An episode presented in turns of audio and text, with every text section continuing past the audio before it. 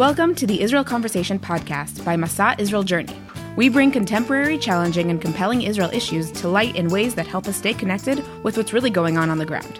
I am your host, Michael Unterberg, here with co host Liel. How's it going, Liel? Great. How are you? All right. And today we have a very special guest. Miri Eisen is back. But before we introduce her, I just wanted to point out to listeners that we are, as you can see from the, uh, the little image on your downloaded podcast. We are now part of Masa, and that's very exciting, and it means growth and development for the podcast, and we'll keep you uh, filled in on that as we go along. But for now, we're excited. Yeah, yeah, it's new, new, some new changes coming along, but it's uh, it's going to be great. Good expansion. All good stuff. But to prove to you that we are keeping what was good about the podcast along, is we've brought back our guest, Miri Eisen, who we love to uh, have to explain to us when there's real big changes in the region. How you doing, Miri? I'm doing very well. I'm not sure how I should feel. I'm always brought on board when something bad happens, but happily, I'm able to help again. Yeah, yeah, yeah. Well, uh, you know what? But at those times that we can turn to you to help give us a sense of what's going on, for me, I actually find that very, like when I'm anxious about these things and the news is making me uncomfortable, even if you sometimes aren't giving us only good news, but you're making it understandable. And, and, and that's for me, and I assume for our listeners and students, very, very helpful. So obviously, the big change in Afghanistan is with America pulling out seemingly very abruptly, and with the Taliban just overnight, it feels like resuming control. It feels like 20 years of American presence coming to an end with things at just the way they were before.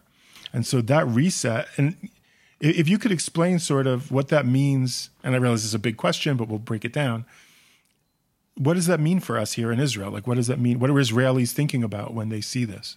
So, Israel has four land borders. I remind all of our listeners that it's Israel with Lebanon, Syria, Jordan, and Egypt, and of course, those inner lines with the Gaza Strip and Judea and Samaria. Why am I saying that? We don't have a border with Afghanistan. And yet, what happened over the last week, week and a half in Afghanistan does actually have almost a direct impact and not only an indirect impact. Why does that have to be so? Afghanistan is part of the greater Middle East. When we use the term Middle East, we tend to think of North Africa up to Iraq, since when is North Africa part of the Middle East? Iraq is clearly part of the Middle East, but when you go further east, you get to Iran. So, Iran being part of the Middle East is relatively new for us, but it's old for the arena.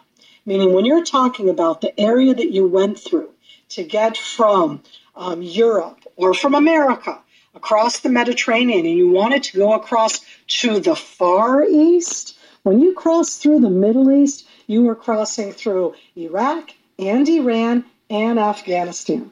And then you got to India. And I remind all of us that India is less than India in its present stage used to be with Pakistan and Bangladesh one big unit. So mm-hmm. suddenly Afghanistan is part of the Middle East, meaning already it's something we're looking at. It's Muslim. It's really a European term than Middle East. It's Middle East from the perspective of a European traveling. So that we can have a whole session on perspectives and Middle uh-huh. East, let alone Far East or Near East, are all European Western terms who are looking eastward. Right. Do you know anybody from the Far East who would say, Hi, I'm from the Far East? and, you know, and in right. this case, we're talking about the central of Asia and again, when you think of Asia, you don't think of Israel. But again, go look at a map. I love traveling mm-hmm. by map. And Israel is the western part of Asia. Think that Turkey is called Little Asia, not Little Europe. Mm-hmm. And Turkey is even further west than us. So again, I'm putting that into the perspective that Afghanistan is part of the overall picture when we're talking about the greater, greater Middle East, about the main travel roads. Afghanistan is a Muslim country, overwhelmingly a Sunni Muslim country. We've already tried here and there to talk about the difference between mm-hmm. Sunni and Shiite. Afghanistan has an 800 kilometer long border with Iran. Iran, mm-hmm. 85% Shiite, Afghanistan, 90% Sunni. Ah, already we're inside a world that we understand has implications directly and indirectly for Israel. So that's the beginning of it. Why was the U.S. there in the first place? Because the um, Afghanistan is an area in between India and Iran. I'm not even saying Pakistan because Pakistan is relatively new, but it, it was an mm-hmm. area that was also with its own language, Muslim, in between countries. It's landlocked. It's always been landlocked. And it has been. And it's different ethnicities. With, right? It it's has a lot of ethnicities, but multiple it actually, languages. Yeah, it has both many, many different tribes. I'm not sure I would use mm-hmm. the word mm-hmm. ethnicities as much as I would mm-hmm. use the word tribes, even though those are similar things. And it's kind of plop in the middle of Central Asia, and it impacts anybody who wants to go to the Far East. People don't necessarily want to go to Afghanistan, but if you want to go to China, go through Afghanistan. Afghanistan has a border with China. You want to go to India, India and Pakistan, you go through Afghanistan. Afghanistan has a border today with Pakistan. In the past, that was India. And again, I say that because it's this pass through country. And the last point on this one is that Alexander the Great, this isn't a new concept. Alexander mm-hmm. the Great died somewhere probably in Pakistan of today, more a bit further south, but that's the area he was going. You wanted to get to India, you went to those places. And the Soviet Union invaded and conquered Afghanistan. Towards the end of its being the Soviet Union, it was almost one of the main certainly on the list of the top issues that brought about the fall of the USSR, of the Soviet Union, of that two bipolar world of, you know, the red mm-hmm. world or the free world, all sorts of different words we could call it.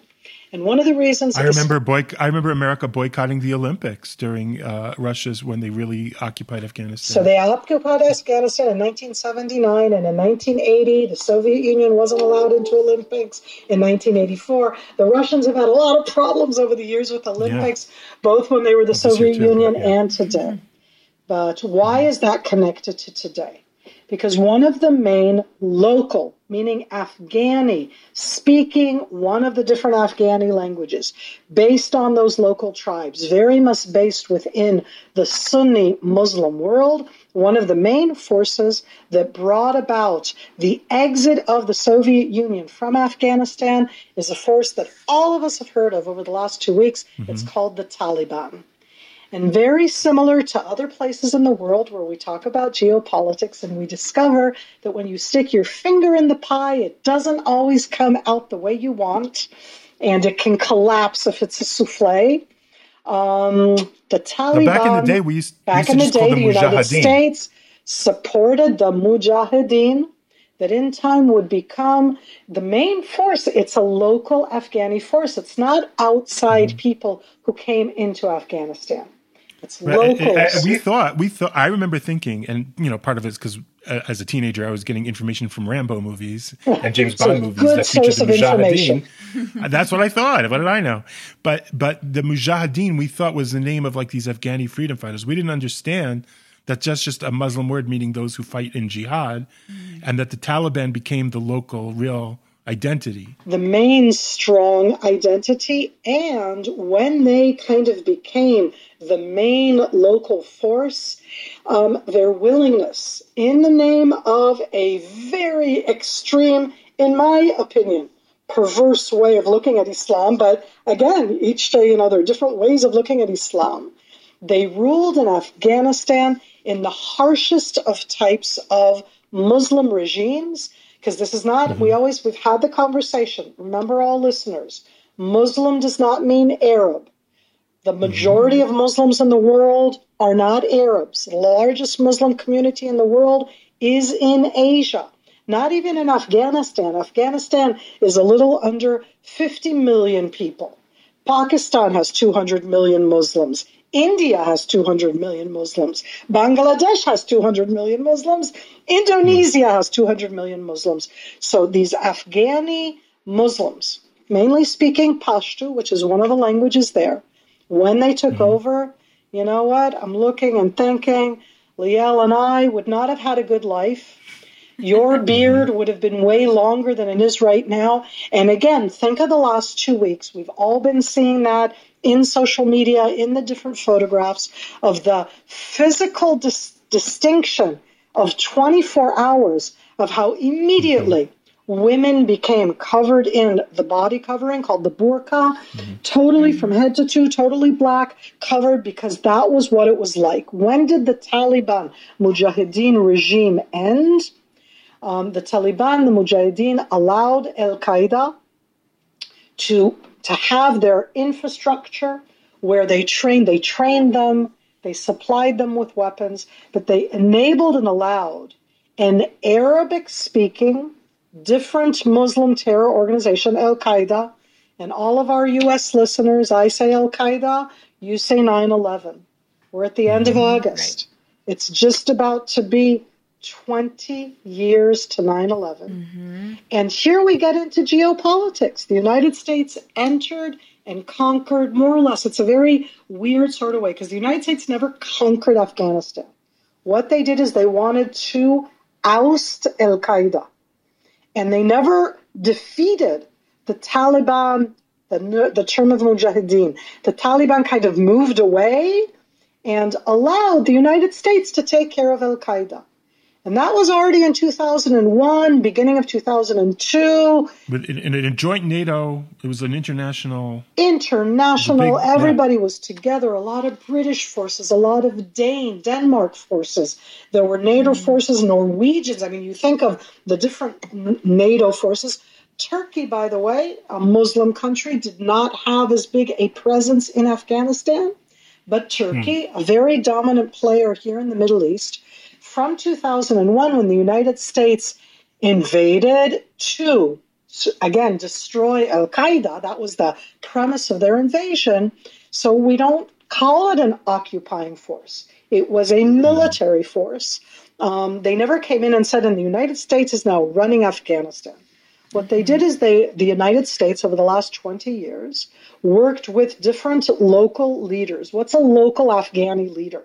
Somebody who's the mayor, who under the Taliban went backwards because the Taliban came and said, You're living by exceedingly strict, harsh Muslim law. And Afghanistan wasn't like that in the 1970s and 80s and 90s. This is a trend throughout the Middle East. It's funny because I'm looking at you, Liel, and I'm thinking to myself of our listeners and from Masa. Mm-hmm. For you right now, who are finishing high school, you're in the beginning of university. You've gone off to college, okay? Or you're going to go there.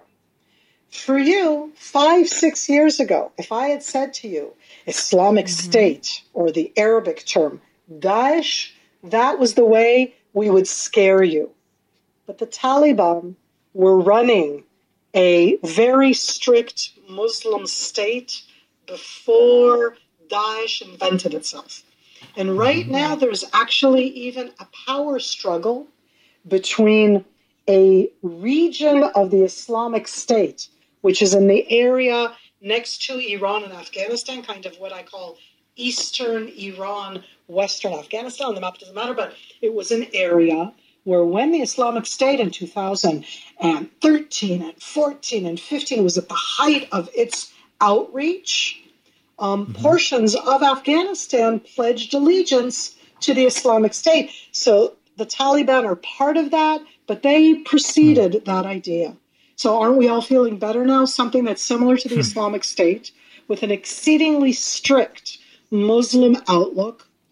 Within, from the time that the United States said 20 years, let the Afghans run their own life, we're going to leave.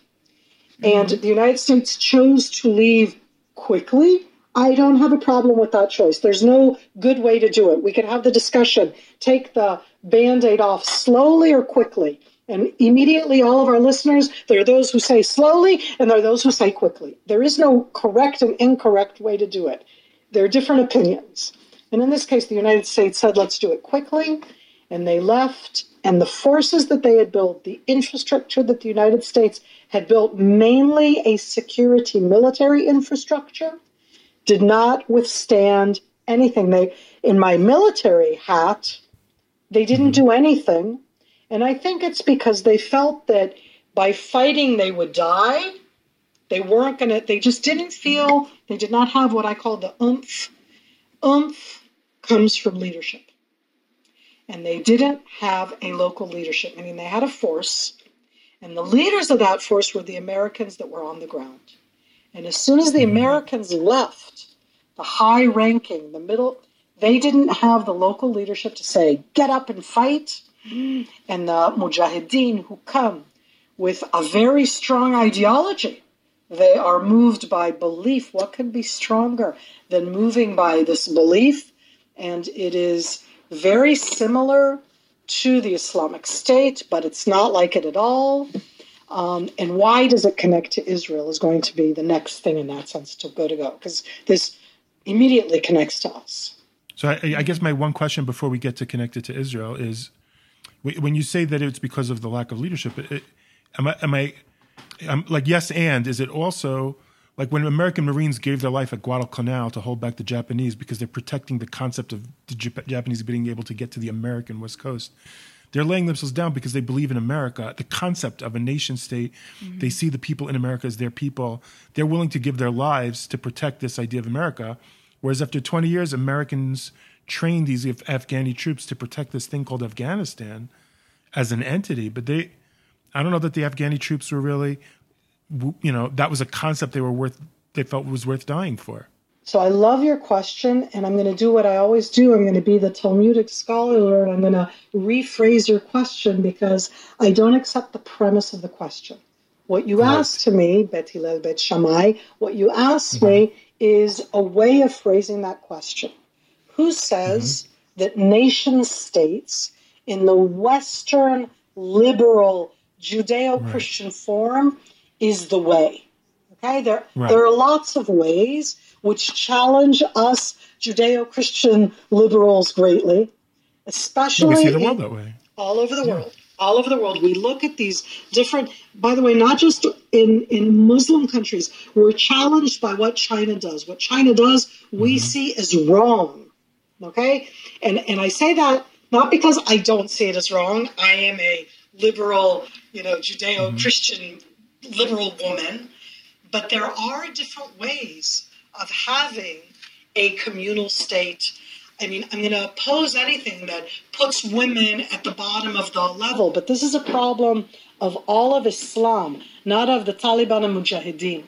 Because Islam, as a religion, can have an amazingly beautiful interpretation. And if I just want to go to Parashat Shavua right now, as I do in Judaism, because right now mm-hmm. we're in Sefer Dvarim, which I always forget how to say in English. Deuteronomy. Deuteronomy, right? Okay, and it's all these laws, and I love mm-hmm. it as I'm reading it. You know, because in our weekly readings, we're almost towards the end of the Torah right now, right? We're getting near mm-hmm. Erev Rosh Hashanah.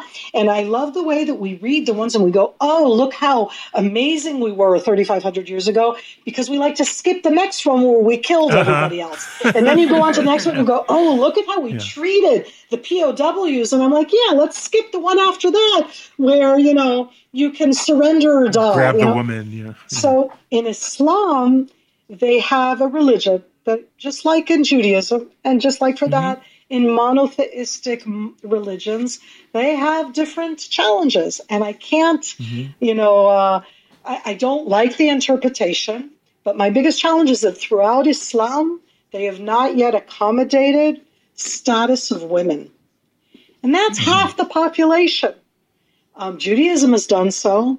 Can I be rude to some of our riddle? You know, Catholicism has not done it either. Okay. Right. Mm-hmm. Well, not all Jewish groups have either. Right. Okay, but but it's I still do an think issue that in the Jewish world, but I agree there isn't necessarily egalitarian equality. And you're right. Mm-hmm. There, I, you know what? I'm going to agree. There are, there are portions some, of yeah. of Judaism where I, as a woman, am very challenged at the way I am mm-hmm. being cataloged. But yes. Mm-hmm. Yeah, it's something, but but you have to remember that Islam is wherever it is, and all the different religions and all the different subgroups are wherever they are. So so, but how does that address my question? These soldiers, you know, they're they're they're Pashtun or Urdu, and, and do they do, do they see giving their life to stop the Taliban from taking over a region as worth sacrificing their lives for just because an American's been telling them for 20 years. Well, Michael, you, you answered your own question. I think we all saw that in the last 10 Right. days where they said no, but they're not disappearing. And I, I wonder in that sense, it's like, so what do you do? Um, do you, and this is going to be, I'm posing it right now in that direct and indirect um, um, implication for us, because I'm going to make it hard for all of our listeners right now. The organization that is the most similar, similar to the Taliban is Hamas. Hamas is a local Palestinian Muslim group. The Taliban are a local Afghani Muslim group. Taliban, Hamas, don't say let's kill everybody. They say let's live our mm-hmm. lives in accordance to the Prophet. And the Taliban wanted Afghani Pashto, and Hamas wanted Arabic Palestine in their terms. And mm-hmm. why is that in the implications? Because the Taliban were before Hamas. Okay? Mm-hmm. And they took over from the Russians, from the Soviets, and then they were overthrown by the United States, and the United States in the Taliban slash Hamas terms. The United States occupied for 20 years, and after 20 years, understood the United States that you can't do anything and they'll leave. And Hamas have directly, openly, clearly, from the top to the bottom, including actively firing, celebrated mm-hmm. the Taliban's taking over of Afghanistan, meaning it gives them hope. It gives them, when they see um, Israel as being the occupying force, and they say, see, so with the United States, they're wimps. It only took 20 years, and we've had to, it's taking us longer, but we'll get there. So that's directly. And add into that, everybody expected me, I think, to say Hezbollah. But Hezbollah does not yet run Lebanon. Hezbollah is a local Lebanese Muslim. They're Shiite, but they're Muslim. And, and they're in both the local politics and a terror organization, and they have a vastly stronger um, military capability than Hamas, and for that matter, than the Taliban. Okay? And yet they haven't taken over Lebanon. So Hamas and Hezbollah also, um, Hassan Nasrallah, Secretary General of Hezbollah, dedicated his weekly sermon to congratulating the Taliban mm-hmm. for taking back Afghanistan for the Afghanis. So that this is an inspiration. Now that's the one mm-hmm. aspect is an inspiration. The second aspect is the way that allies, and in this case mm-hmm. strategic allies of the United States, are viewing the United States. We don't think, I mean, think of us, remember where we started when I said that Afghanistan is part of the Middle East, even though we don't think so. But for the Middle Eastern countries, Afghanistan so. is part of it. So the United States leaving Afghanistan is making a statement. The United States have left Iraq. That's made it making a statement. Where is the United States now physically with bases inside the Middle East, not to help the United States, but to help local regimes? And so that's something that all of the countries around are going, hmm, if I'm with the United States, are they going to leave me next? Gulf countries are going to ask that. Saudi Arabia is going to ask that. Kuwait is going to ask that. And I remind you that Kuwait was conquered by Iraq. International community came Yeah. together and conquered Kuwait back for the Kuwaitis. That was 30 years ago. That was in 1991. 2001, Al Qaeda strike on U.S. soil. The United States conquer Afghanistan. Well, as I said before, they come into Afghanistan without, but they did and didn't, and try to destroy Al Qaeda. Taliban. Well, that's part of the challenge, but it's a question of how you look at that story. Because the Yeah. United States from 1991 came on in, was much more involved with Iraq, and then was involved in Afghanistan. And then in the second Iraq war, 2003, physically occupied Iraq, handed it over to the local Iraqis. One didn't win, okay? And now, as it's leaving, you see these toppling back, and countries around are going, wow, maybe I should put my, um, you know, um, go and butter up to other regional powers and world powers because the United States, they're not reliable. They're going to up and leave. Now, I don't think mm-hmm. that about the United States. Having said that, I absolutely hear that from every mm-hmm. single country in and around this area that's saying, look at the United States. They're not reliable. At the end, you have to rely on yourselves. Now, again, I want to challenge all of our listeners because Israelis see what happened in Afghanistan. Mm-hmm. And even Israelis are saying, hmm, strategic ally, but we're mm-hmm. different because we have the same values. We're a different type of system. But I remind all of us that we're in a polarized world. And in that mm-hmm. polarized world, different people have different views of what is the state of Israel and who we are, mm-hmm. let alone of the Israeli Palestinian uh, conflict. Yeah, I actually have a question on that note. Um, and I, it's a little bit I don't know if it's exactly on this topic, but I noticed that in the media today, several celebrities were calling out President Biden for for the actions that he took and criticizing him greatly.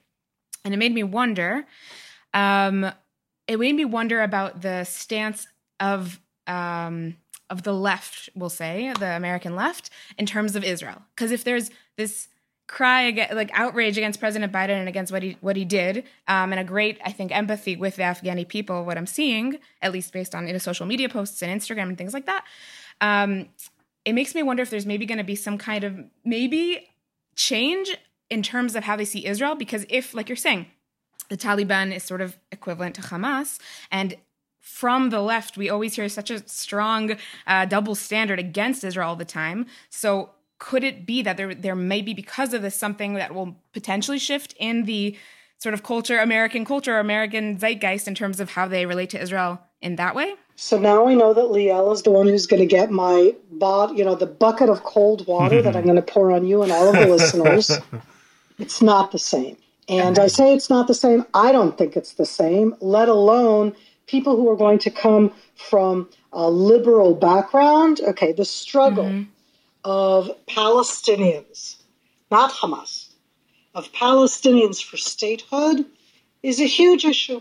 It has its mm-hmm. own shelf, okay, of not just literature, but its own place in the world today on the lack of the Arabs of Palestine to achieve their own statehood.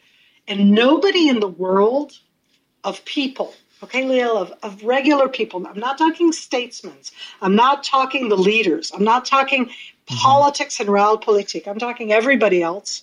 They cannot differentiate, which means mm-hmm. that Taliban Afghanistan is Taliban Afghanistan, but that's not mm-hmm. the same as the Palestinians because most people, when you say Hamas, they don't hear Hamas terror organization that calls, you know, that, that does horrific things what they hear, what kind of goes through their mind, they hear Palestinians, oh, those poor victim Palestinians who are the victims and have been the victims of, you know, horrible Israel for so many years. It's amazing how what people hear is not what you say.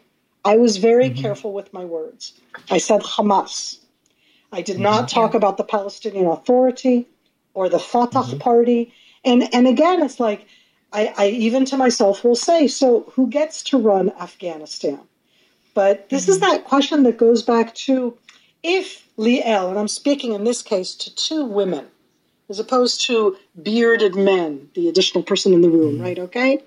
If bearded men tell us women that everything we have to do and define it in such a way, I'm like, I, am against. What mm-hmm. do you do if women accept that? Do I sit and say, oh, they just don't understand? Okay, I, mm-hmm. I need, I, Miri, am going to teach them otherwise. They just don't understand. And then you meet women, and again, this is true also within the Jewish Orthodox world, that, that see the, the strength of the position that they have as women in society, that they don't view it as being lesser or even mm-hmm. in that differentiation they accept it as such and I'm, I'm always very challenged by that do i impose mm-hmm. my liberal mm-hmm. values and say my liberal values are the ones that you should have you just don't understand well, you have competing liberal values because one of those values is tolerance and respect for yeah. other cultures but the other is but it's violating your cultural values so what's more important And yeah. so when when we look at that, because we have this tendency in the Western liberal world to view the rest of the world through our Western liberal eyes. So I feel sorry for these poor people who want to. And on the other hand, I go, do you understand any of the culture of where we live? But here, there's one of those aspects that I especially think that um, it happens with the people who come here on Masa who choose to make that choice of coming to Israel for four months, for a year, to try something different. And it doesn't matter if they were connected or not really connected to Israel as they grew up. It doesn't matter if their parents were for their coming on Masa or not for their mm-hmm. coming on Masa. If they're, but when you think about it in that sense, when you come to Israel as a North American Jew, eh, as a Brazilian Jew, as a French Jew, and you come here, and what's the first thing that we all talk about? The culture shock. That's coming to Israel. Mm-hmm. And we say mm-hmm. culture shock, and then we talk about the differences and the differences in behavior and the way things are perceived in family. Okay, I come from North America, but I've lived in Israel my whole life. My North American family, they meet like Americans do. What is it? Winter vacation based over Christmas, right? Okay. Everybody mm-hmm. meets for Thanksgiving. That's a good one because it's secular. But what do they meet two, three times a year? If they're not Orthodox Jews. Okay, think about it. Mm-hmm. And then you think here, okay, because it's Sunday. Remember the beginning of the working day in Israel. I don't know if we're on the same day when we're when we come out, but then Sunday. We're recording Sunday. Okay, yeah. right. We record on Sunday, but you know, on Friday I was with uh, my side of the family, and on Saturday I was with my husband's side of the family, and that's what I do every Shabbat. And it's like a culture shock for North American Jews that who goes to their parents and in-laws every single Shabbat. It's like you move far away to get away from that. They're mm-hmm. cultural, and, and we're in that sense in Israel, very similar to the greater Middle East. We're very tribal. We're very interconnected. We're very family based. We're very food based. And that's more like the Middle East. And, and again, Afghanistan is within that. And Islam, let alone the horrific versions of political Islam, like the Islamic State or the Mujahideen, the, the Taliban, or Hamas for that matter, they're not one dimensional. Mm-hmm. They actually are very social. They are very oriented well, towards the community. I was really amazed in this round that, and I, I don't remember seeing this before, that the Taliban was doing public relations. You know, telling Western journalists, we're going to treat women yeah. well and we're not going to go back to these things. Now, I don't believe them for a second because that's not who they are. But the very fact that they felt the need to do public relations to the West, I'm used to that outside of the Islamist fundamentalist world. You know, Hitler pretended Poland invaded him and you know Egypt holds elections and you know but but I was not used to the Taliban worrying about how do we present ourselves as progressive well, I, I, don't know what made that change. Yeah. It's, it's, an amazing point that you brought up now. Now we're getting the difference between 1991, when mm-hmm. Kuwait right. was conquered, or 2001, oh my God, 9 right. 11. Mm-hmm. Um, for all of our listeners, they hadn't yet invented Google. We did not yet have social media. Facebook mm-hmm. only comes along, Facebook is an idea, meaning any type of mm-hmm. social media only start 2006 7. So Taliban mm-hmm. before that didn't have to go out to the world. The world was not out there. But now they're online. The entire Arab um, events that went through over a decade. One of the big differences from 2011 to 2020 with what happened, Syria, Iraq, Yemen, what's still happening in that sense out and about us, is that the communication world, I can talk to you not just on a podcast. Everybody can mm-hmm. go online. The Taliban, are they going to be able to close down? They're not China. They don't know how to do that firewall where in China mm-hmm. they close down what you can read. The Taliban don't have that kind of technological capability. So you can try to ignore it, but somebody else is going to be there. So go out and lie. And if there's one mm-hmm. thing that we've learned about propaganda, is that if you repeat a lie enough, people will believe you. And please don't go to Hitler and don't go to the Taliban. Go to anti vaxxers, go to mm-hmm. conspiracy theorists, go to challenges that we've had in North America, not in the totally non democratic world when it comes to mis disinformation and social media. Mm-hmm. So you're you're you're you're not optimistic about. I mean, we've seen these protests, these brave, a lot of women, but also some men stepping up. I was just amazed to see them protesting the Taliban and getting into. Do you do you do you have any sense of optimism for them? No, I to, think, or, or do you see that? No, no, they're going to be they in time in its own way. One of the things that it does do is that the Taliban have to rule, but I see the Taliban mm-hmm. now as being a pretty similar kind of challenge that Saudi Arabia, Iran, or Sudan have, meaning they've chosen to take over the country. This time, as opposed to the time before when they took it over from uh, the Soviet Union, they are going to be more accountable to their people, but accountable mm-hmm. in accordance to Islamic law, which means mm-hmm. they'll respect women in accordance to Islamic law just like they is, do in Saudi yeah. Arabia and Iran. For all of us who feel, oh, poor Afghanis, mm-hmm. don't you feel sorry for the women of Saudi Arabia? Because mm-hmm. I do. Or for the women of Iran, because I do, or several other Asian countries that also are in accordance to Islamic law. That immediately means, as a woman, or Gaza, mm-hmm. or the Gaza Strip, where again you have that kind of challenge where you have social mm-hmm. media, the images, the information, they can't close it down. Mm-hmm. So you have to juggle you have to present, it's not just a facade. I do think mm-hmm. that it will, because the Islamic State was totally based on social media. That's how it recruited. Yeah. That right. was its main platform. It talked yeah. to all of the disenchanted, disenfranchised, um, unhappy youth throughout the Muslim world. And I'll just add in that Afghanistan, almost 50 million people, half of them are not under the age of 25, they're under the age of 18. Okay? Mm. That's a generation that, in that sense, lives online, so they're not going to close that down. They're going to recruit through that. You bring them in, you teach people, you educate them, and then the women will understand that that's what's best for them. And the men will understand that that's the way of the world. And education is a very strong tool. So is that Miri? As we as we close up, from an Israeli perspective, looking at these events, and as you said, with Rosh Hashanah coming on, what are our what are our reasons for some optimism? In in as this again, it means that means that we.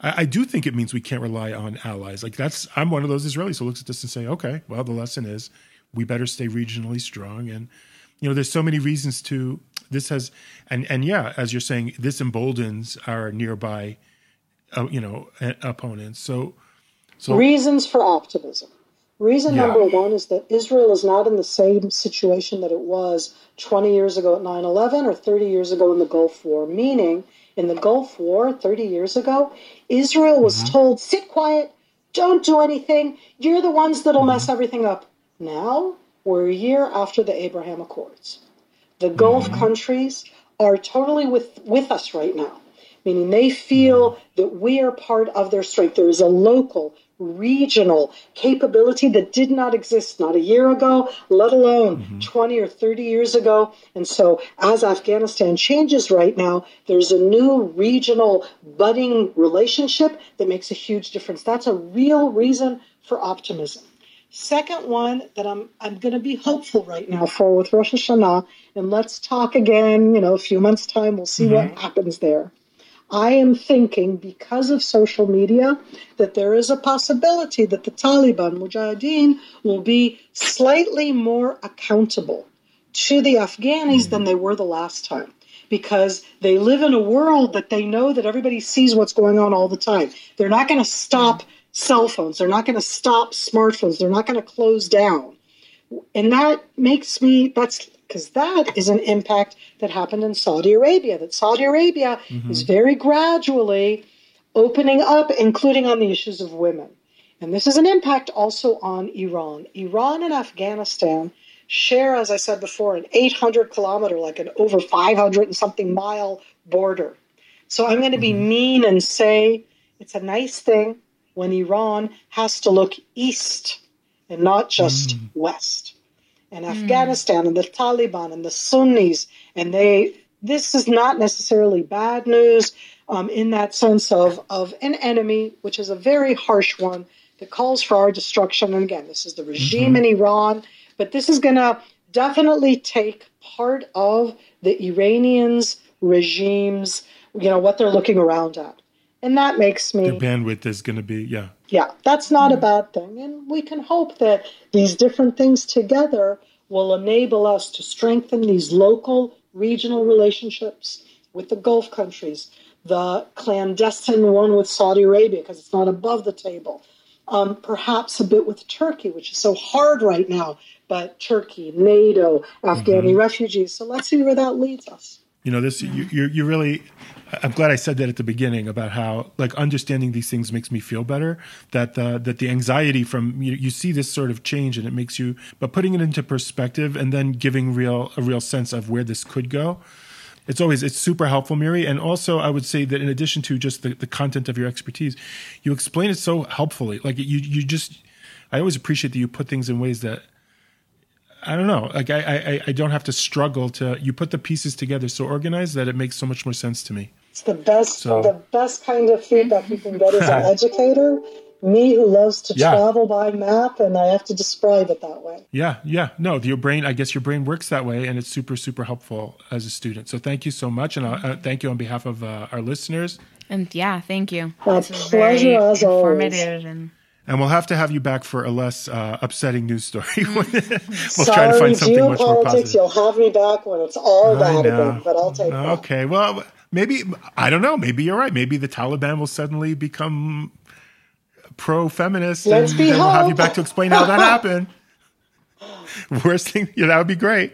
All right, thank you so much. You don't have to log off, but I'm going to stop the recording because it's the end of the episode. Bye bye. Masa Israel Journey is dedicated to shaping a promising future for the young Jewish individual, the global Jewish community, and the connection to the State of Israel.